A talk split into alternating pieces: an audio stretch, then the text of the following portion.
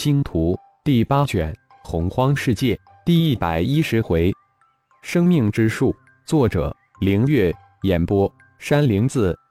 上去吧，否则等他们下来，要压倒一大片，到时你又要为这树木伤心流泪了。那个大家伙光翼飞虎皇送给你，要不要？浩然一边开着玩笑，一边拉着精灵莉莉亚飞了上去。二人的关系一下子似乎拉近了很多。擦干了眼泪，莉莉亚一愣，没想到浩然要将圣虎皇送给她。虽说似乎是句玩笑话，但莉莉亚有种感觉，只要自己要，这个浩然肯定会送给自己。我倒是很眼热，可是却收服不了你，还是自己留着吧。这可是圣虎皇，有他的尊严，可不能乱送人。精灵莉莉亚似乎很为圣虎作想。好，这头光翼飞虎我就留下作为我的战宠。浩然也没多说，手一招，将光翼飞虎皇收入了炼神塔中。再一次让精灵目瞪口呆，微微一笑，浩然对金色虫人招了招手，说道：“小虫，这段时间你负责保护莉莉亚，顺便做一些本职工作。”精灵莉莉亚听到浩然叫这金色巨人为小虫，不禁大汗。这要是小虫，那什么叫大虫？吩咐完虫人，然后又转过头来：“莉莉亚，我还有点事要处理，让小虫陪你几天。你先回去吧，我会去找你们的。”好的，莉莉亚答应了一句，立即凑到浩然的耳边小声说。这虫人不会趁你不在把我吞噬了吧？应该不会。要不你一人回去？浩然装着很严肃的回答道，语气中有种不太肯定的东西在里面。那还是我自己走了。你这虫子太恐怖，让它跟在我身边，我还真的很恐惧。莉莉娅说完，没等浩然回答，扇了扇背后光翅，闪电而去。真的一个人溜了，还真是一个胆小的精灵。浩然摇摇头，遇上这个小不点精灵，还真有些趣味。善良、善感、纯洁、纯良，又有些胆小，这一切都让浩然感觉这小精灵女孩很是可爱。本来是准备将这光翼飞虎皇送给精灵莉莉亚的，但她不要。不知是真的无法收服，还是不其他原因，浩然只能自己收服了，变成了十九头光翼飞虎了。用了二天的时间将十九头飞虎收服，然后收入玄阴葫芦之中炼体。这是每一个自己收服的荒兽必须经历的阶段，也只有这样才能更强悍。已经融合了金、水、木、火四元婴灵地化身。最后只剩下戊土元婴与土灵地化身没有融合。算一算，来到洪荒世界，不知不觉的已经七年多了，还真是很快，转眼即过。超脑总是不断的尝试着给龙飞他们发妖讯，但一直都无法发出去。看来相距还是太远，根本就无法联系上，这让浩然有些沮丧。手指一点。守护在旁边的金色虫人突然化为一团金雾，如飞四散而去。以噬金虫的能力加神通，现在的洪荒世界小心一点应该是没有多大的问题。有了噬金虫到处为自己寻宝，真是轻松了很多。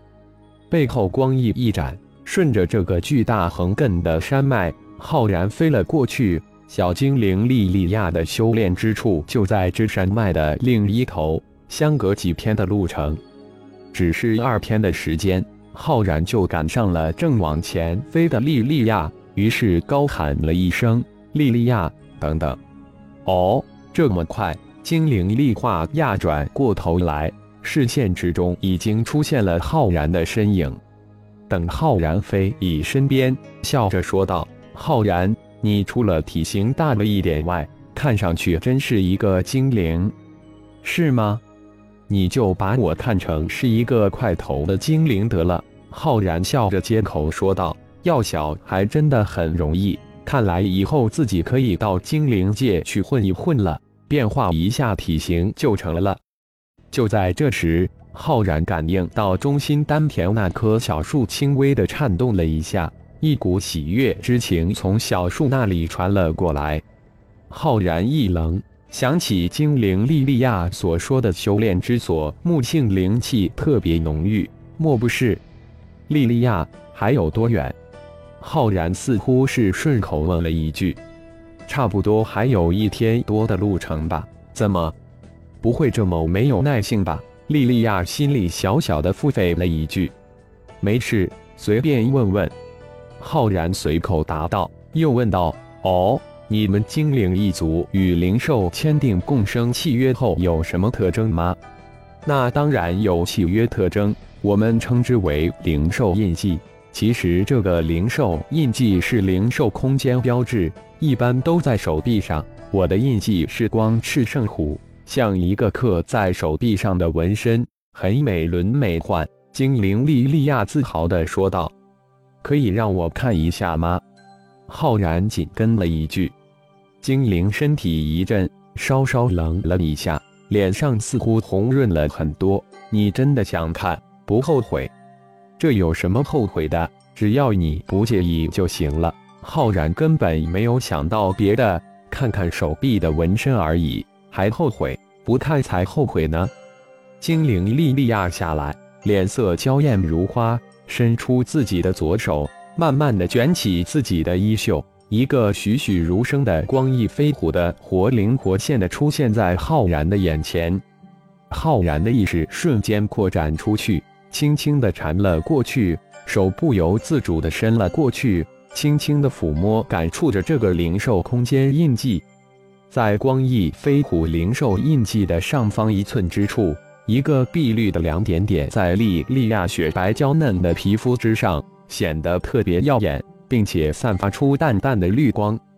浩然的大手指在触摸这光翼印记之时，无意之中轻轻地触了上去。突然，中心丹田的那棵小树闪射出一道绿光，瞬间沿着浩然的手指传到莉莉亚手臂光翼飞虎印记之上的那个碧绿的点上。浩然只感轰的一声，手指如触电一般，闪电般缩了回来。啊，这绿点是什么？竟然电了我一下！浩然突然叫了一声。就在浩然的手指缩回了那一刹那。他手指上瞬间传出一道五彩光芒，直射入精灵莉莉亚的那个碧绿亮点之上。